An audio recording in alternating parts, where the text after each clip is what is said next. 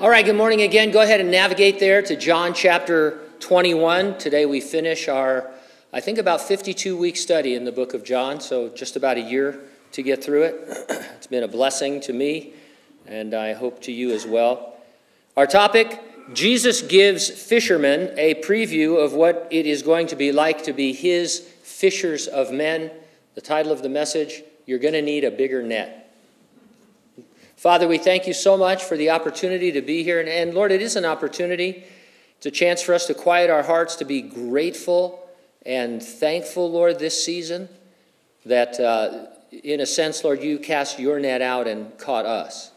You brought us into your kingdom, Lord, caused us to be born again, filled with your spirit. And now, uh, Lord, we go out and try to fish for men as well. I pray, Lord, as we work through these texts, Lord, the end of the gospel, that it would be fresh and refreshing, that we would learn a lot about you and your love for us and mankind. We thank you and we praise you. We do it in Jesus' name, and those who agreed said, amen. My uncle Dan Romanello was an accomplished fisherman. In his retirement, he and my aunt Philomena lived in a cabin near Big Bear Lake. Uncle Dan had a boat dock there, ready to set out at a moment's notice. He loved to do winter fishing, and I would sometimes uh, go with him. I was probably eight, nine years old. His vocabulary did not include the word limit. He knew nothing about limits. Ten fish was the limit fish and game set. From trout number eleven on, the catch was stuffed into seat cushions. Someday I'll tell you about the time I became hypothermic uh, during one of these all-day fishing trips. Of course, when Uncle Dan realized that I couldn't move, uh, he up anchored and we head, headed urgently into shore, although, as I recall, he was still trolling uh, as, uh, as I was uh, dying. Now, the Apostle John saw fit to close his gospel by telling essentially a fish story. After toiling all night, the disciples came up empty. From shore, Jesus told them to drop their nets on the other side of the boat. It resulted in a staggering catch. Nearly four years prior, the Lord had called fishermen to follow him, saying, "Follow me, and I will make you fishers of men." The time had come for them to embark upon that calling. Spoiler alert, they would simultaneously be shepherds. Jesus will tell Peter, "Feed my lambs, tend my lambs, feed my sheep." The two professions perfectly communicate our mission during the church age as we wait for the coming of Jesus. Fishers of men evangelize unbelievers.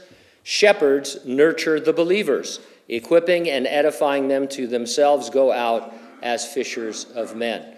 And so uh, you can see yourself towards any non-believer as a fisher of men, and to any believer as one in the flock of God, Uh, shepherding one another, as it were. I'll organize my comments around two points. Number one, grace, not gear, is needed to fish for men. And number two, brokenness, not boasting, is needed to shepherd men. Let's took, uh, take a look at our fishing in verses one through eleven. Hooper arrived in the Flicka.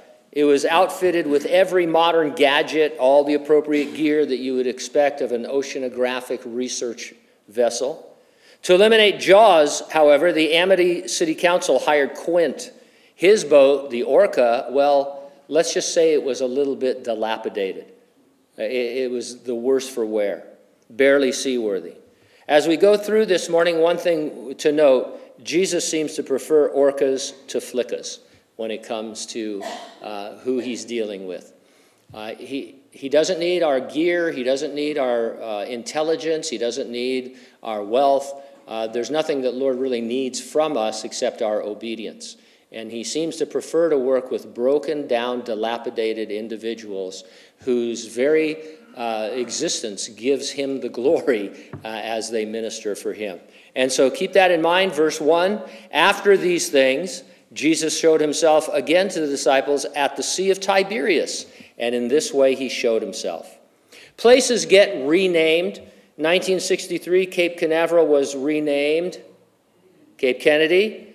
Ten years later, Floridians changed it back. The Sea of Galilee was called the Sea of Tiberias by Romans to honor their emperor, but it didn't really catch on. This is the Sea of Galilee. Jesus told the disciples that after being raised from the dead, he would go before them to Galilee, and they were there waiting. So score one for these guys. Verse two, Simon Peter, Thomas called Twin, Nathanael of Cana in Galilee, the sons of Zebedee, and two others of his disciples were together. Why only these seven? Well, we're not told. We do recall that John's writing style involves groups of seven. He he has a ton of them throughout uh, his writing. Uh, it's just something that he does, and it's fun for us to discover them. Uh, the reason there were only these seven, I mean, this morning, probably not everybody who goes to our church is here, right? And and so if we were writing the Bible, we'd say, well, these, you know, seventy-five or two hundred. Well, what about the rest of the people? I don't know. We're just reporting on who's there. So I don't think there's any anything special about the ones that are gone. Verse three, then Simon Peter said to them, I'm going fishing. They said to him, we're going to go with you. They went out and immediately got into the boat, and that night they caught nothing. Were they right to put out the gone fishing sign? A lot of times people argue about this, saying that they should have just waited on the Lord, that they were going back to their old professions. But uh, why not fish? They needed to eat. They needed to sustain themselves while they were waiting for the Lord. They were where the Lord told them to go, waiting for him. All they knew how to do was fish, and so they fished. More importantly, underline, that night they caught nothing. These guys were fishermen by trade, and the Sea of Galilee was teeming with fish. Their total inability to catch even one fish illustrates the need to depend upon God when they go man fishing. And so this is more than just discouraging for a professional fisherman. This is a, you know, one of them should have said, hey, I think something's going on here. We didn't even get weeds. Uh, you know, nothing weird is even in our net. We got nothing. But when the morning had come, Jesus stood on the shore, yet the disciples did not know that it was Jesus. I've officiated more than a few open casket funerals. In some cases, and I don't mean this to be facetious or funny, I do not recognize the individual in the casket. Uh, I don't know if it's good or bad embalming, uh, but one way or the other, I think, wow, that that's that just doesn't look like the individual I remember. And uh, so just bear that in mind. This is more of an old school thing, but uh, and if I say this and it offends you, I don't mean to offend you, but there, there, a lot of people think, small children need to see the dead body to be sure that the person is actually dead. There's Aunt Phil. She's dead. She's dead. Do you see her? She's dead. Kiss her. Yeah. Not for me, but, you know, do, hey, go for it. Maybe, uh, maybe it works in your life, or maybe you need counseling. But anyway, so they just didn't recognize the Lord. Plus, what, what does a resurrected man look like? Uh, you know, I mean, he, he looked a little bit different than he had. And then, two, the Lord liked to mess with his disciples by not revealing himself until he'd been there for a while. And I, I can only wonder how many times they went around saying, hey, is that guy, is that Jesus? I, that guy, that guy looks like a hobo there. I bet he's Jesus. Remember, he was a gardener, and, you know, uh, after the tomb was open. And so it just, just kind of a mind-blowing thing when you think about it. Verse five, then Jesus said to them, children, have you any food? They answered him, no. Children can be translated friends. Jesus asked them what you ask any fisherman, did you catch anything? Or how's the fishing? Verse six, and he said to them, cast the net on the right side of the boat and you will find some. Now, I've been fishing before, or I don't know if I call it fishing, uh, casting. I go casting a lot, and uh, not a very good fisherman, but I know the etiquette. If you're passing by another fisherman, you say, hey, any any bites? Any got anything? If they lift up, you know, a chain of fish, then you're liable to listen to them, right? You say, well, how'd you get those guys? Marshmallows. They're they're biting on marshmallows today, or Velveeta. They're lying to you, you know that and stuff. My dad used to say, we'd never catch anything, me and my dad, when we'd go fishing, all these other people were catching something. Yeah, they got a special oil that comes from, you know, I go, can't we get that oil, Dad? He goes, no, you gotta, it's a secret oil. And uh, but, you know, if somebody holds up a chain of fish, oh, yeah, I'm, but Jesus just said, hey, he's some guy on the shore saying, you catch anything? No, ah, cast your net on the other side of the boat, which was a stupid thing to say. And uh, you want to say back, where's your fish, buddy? You know, I mean, where's your boat? What have you been up to? But, um, you know, they did it. He said to them, cast the net and you'll find some. The remains of a first century fishing boat were not too long ago discovered in the mud of the Sea of Galilee. It's twenty-six foot long and seven and a half foot wide. I should have said feet, but I said foot both times, so you'd think that I know what I was talking about. The right side of the boat was not far enough away to matter. So I got the net, and seven feet is like right there. That, I mean, it's it's really... There's no fish hiding on the right side of the boat saying, man, I hope that net doesn't come our way. You know, it, it's just a dumb thing to say, but it worked. They didn't know it was Jesus, but we do. And so the lesson is simple. Without the direction of Jesus, there's no catch. With his direction, following his direction, obeying the Lord, there is a great catch, an impossible catch. Jesus must lead you to your spiritual fishing holes.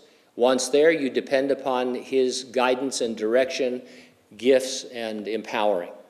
Verse six, he said to them, cast the net on the right side of the boat and you'll find some.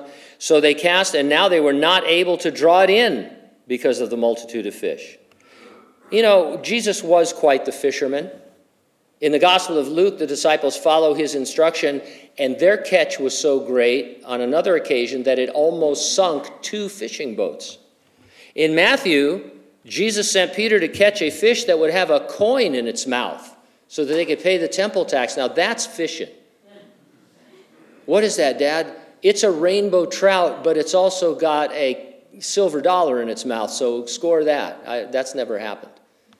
I've tried to fool around like that with the kids, but I, I'm not fast enough. But anyway, and then Jesus twice multiplied dead fish to feed the multitudes. I'm telling you, this guy was a master fisherman, to say nothing about the fishing of men that he was doing in his three and a half year ministry. Verse seven, therefore that disciple whom Jesus loved said to Peter, it's the Lord.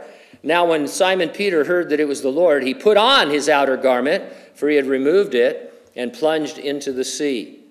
John was the disciple whom Jesus loved. We're not told why he had this nickname. It's true that John was uh, part of a sort of an inner circle. The commentators like to call it an inner circle of Peter, James, and John that oftentimes went to ministries with Jesus that the others didn't go to. But uh, to say that he is the disciple whom Jesus loved, I, I just, all of a sudden I found myself singing, Jesus loves me, this I know, right? And so it's not to say that he doesn't love me. I am the disciple Jesus loved. So are you if you're a Christian. Uh, you know, it's not unique to John. Uh, for example, David, the man after God's own heart. Is he the only man uh, out of billions of Christians after God's own heart? No, but this was something that would most describe him. Uh, and so the Lord loves us all. We are all the disciples that Jesus loves. Uh, and, and each of us also has a further breakdown uh, of some, some kind of an endearing Uh, nickname or name from the Lord. And, and one day we'll know what that is. We're uh, hinted at in the book of the Revelation that we'll get a new name. And it'll be appropriate to uh, who Jesus knows you really are. Verse eight, the other disciples came in the little boat, for they were not far from land, but about two hundred cubits, that's one hundred yards, dragging the net with fish. The Lord could disappear as fast as he appeared. Peter may have thought that he could outswim the boat. He wanted to get to shore as quickly as possible. Uh, then, as soon as they had come to land, they saw a fire of coals there, and fish laid on it, and bread. Jesus said to them, bring some of the fish which you have caught. This is the first boat and breakfast. Uh, you know, I'm sure this caught on along the shore. Jesus was about to commission them to be fishers of men and spiritual shepherds. They, we would understand it in a sense like an ordination ceremony or a commissioning of missionaries to send them out. And it's not exaggerating to say this is one of the most important breakfast meetings of all time, because the Lord was going to send out these seven and the guys that weren't there, the eleven, and they would choose one more, Matthias, in the New Testament, and they would literally go out and turn the world upside down with the gospel. You notice here there is no fanfare, there are no guest speakers, there are no certificates, there's no wallet cards, nothing's given them. It's, it's all very casual over breakfast. Uh, here's the way I understand it, having lived in the valley for a long time, there was no tri-tip. Anything important, anything important has to have tri-tip, right? How many tri-tip dinners have you been to in Kings County or in Fresno County? Uh, because, and you know what? I'm not making fun of that. I mean, I, when I came to uh, Hanford from Southern California when I was thirty years old, I thought, what is tri-tip?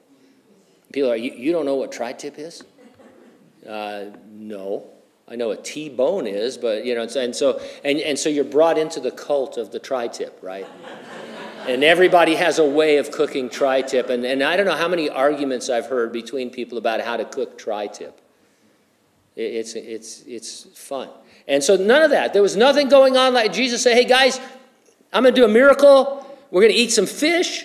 And then you guys are going to go out and embark on your martyrdom uh, and, and stuff. It's super important, but it's, it's, it's low key.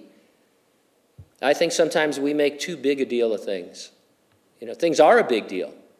But we want to be careful not to, not to you know, congratulate people the way we do in the world. Uh, we want Jesus to get the glory. Verse eleven, Simon Peter went up and, I'm going to say dragged the net to land. Is it dragged or drug? Would he have drugged, or no, not drugged, but he might have done it drugged. I don't know. But anyway, he brought this gear up and, and uh, one hundred fifty-three fish. And although there were so many, the net was not broken. This number, one hundred fifty-three, is it significant? Probably, but most of the explanations are allegorical nonsense. Uh, the number itself doesn't seem to mean anything. However, there's an interesting mathematical fact. If you have a math-like brain, you might follow what I'm going to say next. I can't follow it, but it's true. Okay, this is so. This guy named Pythagoras. Remember Pythagoras? You, how can you forget the Pythagorean theorem? And that's all you had to do to, to get out of geometry is be able to say that five times. So Pythagoras calculated that one hundred fifty-three is the denominator of the closest known fraction to the square root of three, which is a fraction is presented as two hundred sixty-five over one hundred fifty-three. So what? Well, this is the ratio of a fish shape drawn between two overlapping circles which are centered on each other's circumference. Again, I don't quite understand that, but you can go online, look up Pythagoras and this kind of thing, and you can see this diagram. And when you do, you're going to say, that looks just like the ichthus, the Christian fish, because essentially it, it's, it is what it is. And uh, first century Christians would use that symbol. You've seen it on people's bumper stickers and on the back of cars. It's the Christian fish. Everybody knows what it is. And Pythagoras had it down. He says, yeah, hey, the number one hundred fifty-three has to do with that. If that's, I don't know if that's what John had in mind or what the numerology is, but it's an uh, interesting thing to talk about. Employing tried and true gear and methods, drawing from years of experience in a lake teeming with fish, with strong nets, knowing all the fishing holes, toiling all night, they caught absolutely nothing. Depending upon the Lord, in just a few minutes, they limited out with a catch that almost broke their net. Let's not overlook the effort Peter made to get to the Lord and to bring in the catch. They were one hundred yards out when Peter put on his outer garment and jumped in. Now that itself should strike you as a little strange, right? Who puts on a garment to jump in the water and swim? If somebody says to you, my child just fell in the pool and he doesn't, he's not a good swimmer, you don't say, hang on while I get my jacket, put my shoes on, and my hat is around here somewhere, and then I'll jump in and see what I can do. If anything, I mean, I've seen firemen and police officers, you know, who, hey, we let's get some gear off. I don't want to jump in with my gun belt, you know, and stuff, but they get, they go, they jump in and stuff. And so nobody puts gear on in that kind of a situation. So we're into something here. If you are a strong swimmer, you might not think one hundred yards is very challenging. The length of a pool is challenging to me, but you know, some people, oh, one hundred yards, that's not that bad. But in addition to being fully clothed, Peter had been toiling hard all night. This was an open water swim in a lake. On shore, Peter then drug or dragged this net alone. Uh, apparently, six or six disciples couldn't get it in, and so Jesus flag, or J- Peter flags them up and says, "I'll do it." And and it wasn't a show of strength. This wasn't Festivus, you know. But it was it was part of the illustration that we're supposed to get that Peter exerted uh, everything. He was full throttle. Uh, he definitely was out there. So how does this fit with total dependence on Jesus? Well, it fits perfectly. It's part of what we're talking about. Uh, one of the commentators, a guy named Four Lines, explains, it is a misunderstanding of Scripture for us to reduce ourselves to instruments for God to use or channels for God to work through. These metaphors are all right if we do not press them too far. When we press them to the point that we are to passively yield ourselves to God with the idea that we do nothing and let God use us like puppets, we're overlooking the truth that God has made us persons and treats us accordingly in his dealings with us.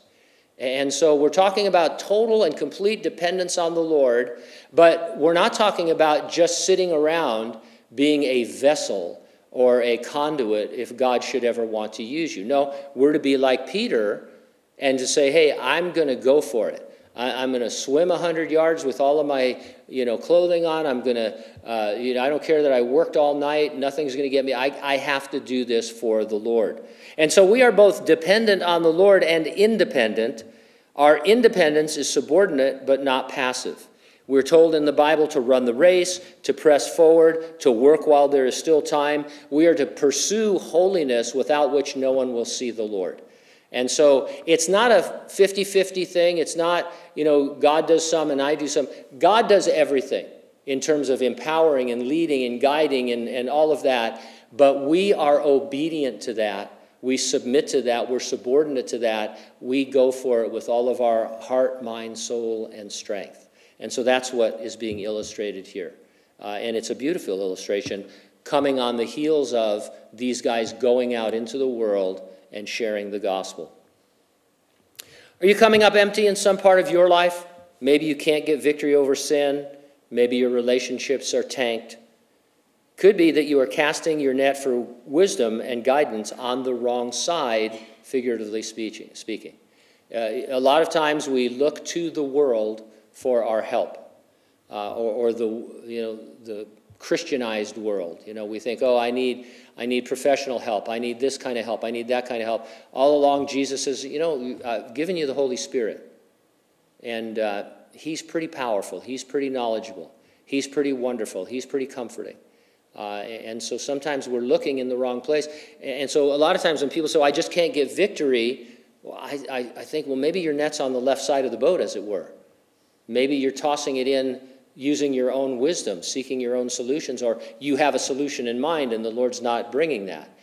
Try going God's way. God's way isn't always easy, and it's certainly going to make you seem like a fool at some point or points in your life. The foolish uh, man is the man God uses. The Orca is the man and woman God uses. And so sometimes people don't go God's way because it seems foolish. They don't want to be made fun of. They don't want to be corrected. They don't want to be, you know, and that kind of a thing. Uh, this is a great illustration. You want to depend on yourself, you're going to catch nothing. You're going to come up with empty nets all the time. Depend on the Lord. Go his way. He's going to give you the bounty you seek. Brokenness, not boasting, is needed to shepherd men. Charles Spurgeon said this, "This day, my God, I hate sin, not because it damns me, but because it has done thee wrong. To have grieved my God is the worst grief to me." As I said, that's a quote from Spurgeon, but it sounds like something Peter could say. His grief comes up in his after breakfast talk with Jesus, and so let's pick it up in verse twelve. Jesus said to them, "Come and eat breakfast." Yet none of the disciples dared ask him, "Who are you?" knowing that it was the Lord. Again, you have to remember, I mean, they knew it was the Lord, but they wondered if it really was because he's a resurrected man that kind of pops in and out. He loved the pop-in. Disciples probably alternated between thinking they saw him everywhere and thinking they wouldn't see him again. Verse thirteen, "Then Jesus came and took the bread and gave it to them, and likewise the fish." Now this is the third time Jesus showed himself to his disciples after he was raised from the dead. The resurrected God-man remains a servant. But Jesus isn't waiting on us hand and foot. He serves us by enabling us to walk in obedience to serve him. I think that makes sense. And, and so it's not that he's a servant, we're a servant. We serve him. He's our Lord and Master. But his service to us is to have provided everything we need for life and godliness to live the Christian life. Verse fifteen, so when they had eaten breakfast, Jesus said to Simon Peter, Simon, son of Jonah, do you love me more than these? He said to him, yes, Lord, you know that I love you. He said to him, feed my lambs. He said to him again a second time, Simon, son of Jonah, do you love me? He said to him, yes, Lord, you know that I love you. He said to him, well, then tend my sheep. He said to him the third time, Simon, son of Jonah, do you love me? Peter was grieved because he said to him the third time, do you love me? And he said to him, Lord, you know all things. You know that I love you. And Jesus said to him, feed my sheep. It will help if we eliminate a few things first, because this is a, a kind of a worked over passage. People have a hard time getting a handle on it. And so let's eliminate a couple of things. Number one, this is not Peter being forgiven and restored after his three denials. Jesus previously appeared privately to Peter, according to Paul in First Corinthians fifteen five. And so this isn't the time when he is, is confessing his denials as sin and receiving forgiveness from the Lord. That's already been done. Uh, second thing, the Lord cannot be reminding Peter of his sin. When the Lord forgives you your sin, it is far away as the east is from the west. He's not going to keep bringing it up to you uh, and holding it over you the way, you know, we sometimes do with people, you know, if we want to, you know, uh, kind of lord over them. And so that's not what's happening. And third, the Lord and Peter use two different words for love, but it turns out that it's of no consequence because they can be used interchangeably. Language scholars say, and I quote, in John's gospel, this is an example of synonymous usage, as both agape and phileo are used for the Father's love for the Son, for the Father's love for the saints, and Jesus' love for Lazarus. And so agape is that, that you know, normally the pinnacle of love, the love of God, impossible unless you're born again, but once you're born again, you can love the way God loves. And then phileo is a brotherly love, a relationship love, a family love, that kind of thing. Uh, but it says here that the you know John uses them interchangeably. He'll say the Father agapes the saints, the Father phileos the saints, the Father agapes the Son, he phileos the Son. Okay? And so it is a mistake to think that the different Bible words for love are in competition with each other. I've oftentimes heard Uh, so I never can remember because I'm losing my mind, but uh, you've got agape and phileo, and I think stergo, I forget what stergo love is, and then you've got eros, right? And there's a bunch of other ones too they never talk. And I always hear, people always say, and eros, that's the bad love, you know, or that's the lowest love. You know, and so you start to think, well, this is love on a ladder, right? I, I've got to get up from eros onto sterge somehow, whatever that means, and then I progress into phileo, and if I'm saved, I get agape. These are just different expressions of love. And God agapes you and he phileos you. And I like that because he uh, does the same to me. And so this isn't a competition of love. The three questions obviously associate with Peter's denials. And he remained grieved when he remembered them. Let's hear that quote from Spurgeon again. This day, my God, I hate sin, not because it damns me, but because it has done thee wrong. To have grieved my God is the worst grief to me. Forgiven and restored, commissioned and sent out, Peter would never forget his denials that had grieved the Lord. Not in a way that would hinder his serving, not in a way where he, you know, somebody would say to him, well, you need to forgive yourself first. Nothing like that. But hey, I mean, just quite honestly, without going back and thinking about it, I know that there's things in my life that grieved the Lord. Uh, that I wish I had never done. And, you know, I, has he forgiven? Sure, absolutely. Otherwise, I wouldn't be here. I'd be incarcerated or I'd be dead or, you know, I wouldn't be a Christian. Uh, but all of us have that in our lives. And it's not, you know, it's not to weigh us down, but to spur us on. In fact, the Apostle Paul tells us, forget those things which are behind, reach forward to those things which are ahead. And so you might be thinking, well, Gene, why, why don't we just forget that? Well, because Paul also remained grieved by his persecution of Christians. He frequently referred to the fact that he used to murder Christians. And so it didn't stop him. He didn't think he was doing penance for that. He wasn't earning salvation for that. That had been forgiven, but it was part of who Paul was. And, and it explains, you know, a lot of things about Paul. Uh, Paul, at one point in the book of Romans, says, if it, if, if all Israel could be saved, I would be damned. I would, would be willing to take the place of all Israel. And, and so, you know, Paul had some deep issues about what he had done in persecuting different folks. Peter was a broken person who had been restored by the Lord. It would encourage him to be a more nurturing shepherd, to be an overseer and not an overlord. Most assuredly, verse eighteen, I say to you, when you were younger, you girded yourself and walked where you wished. But when you are old, you will stretch out your hands, and another will gird you and carry you where you do not wish. This he spoke, signifying by what death he would glorify God. And when he had spoken this, he said to him, follow me. Peter would receive the promise of the Spirit on the day of Pentecost. He would enjoy a great catch of men on that day, and he'd go on to shepherd those who were saved. He would go on to open the door to salvation to the uh, Gentiles. And so he uh, had a, a wonderful, wonderful ministry ahead of him. Jesus shared his foreknowledge of Peter's future. He was describing Peter being crucified as a martyr. Church history does record that uh, Peter was crucified, but that he requested to be crucified upside down because he didn't feel like he was worthy enough to die the same way that Jesus did. And so he went out to his martyrdom. Now notice Jesus said, when you are old. Peter would be around for a while.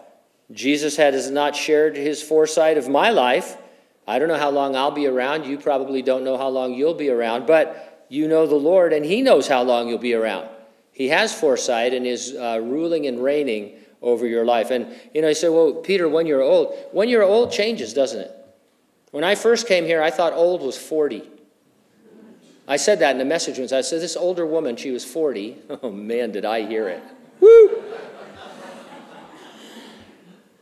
Uh, now I'm sixty-seven. I think that's not old. It's not old. My body is old, but my mind is the mind of an infant.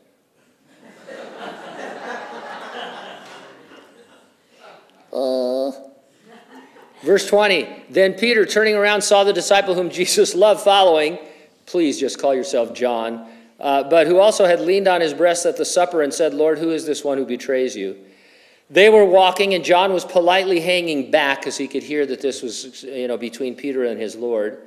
Peter and John shared a special relationship. Uh, you'll see them often ministering together, even after this in the book of Acts. Uh, they're the two of them going into the temple when they see the man born lame, and uh, they heal him. Peter couldn't help wondering what was going to happen to John. And seeing him, he said to Jesus, but Lord, what about this man? We assume Peter was asking out of some jealousy or rivalry, but why not out of love for John to give him a glimpse of his future? Hey, Lord, you told me what's happening with me. How about John? Are we going to be able to work together? Is he going to die soon or later? Jesus said to him, I, if I will that he remain till I come, what is that to you? You follow me. Don't compare yourself to other believers. Don't do it to feel sorry for yourself or superior to them. A servant always answers to his own master, not to other servants.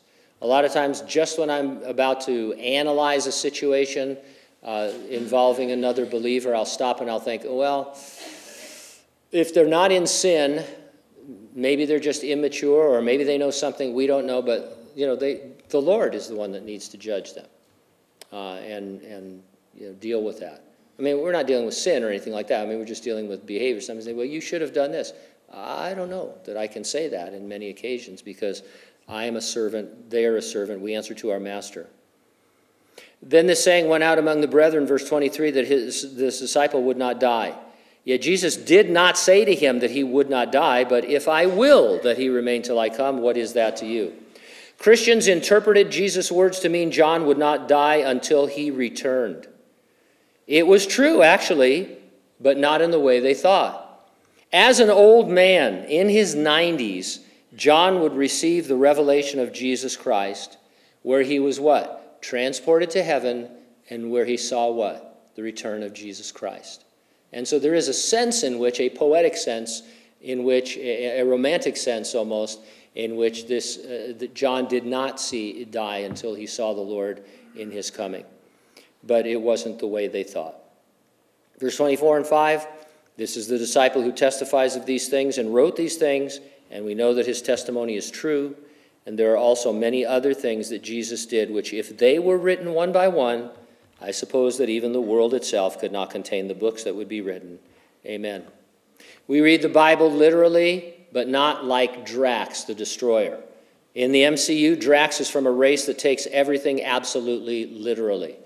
And so if you say to him, that just went right over your head, he would say, it did not, I would catch it. Nothing goes over my head. And so he doesn't understand Uh, how to use figures of speech or idioms or hyperbole. John obviously using hyperbole here at the end to express the extent of God's love for mankind.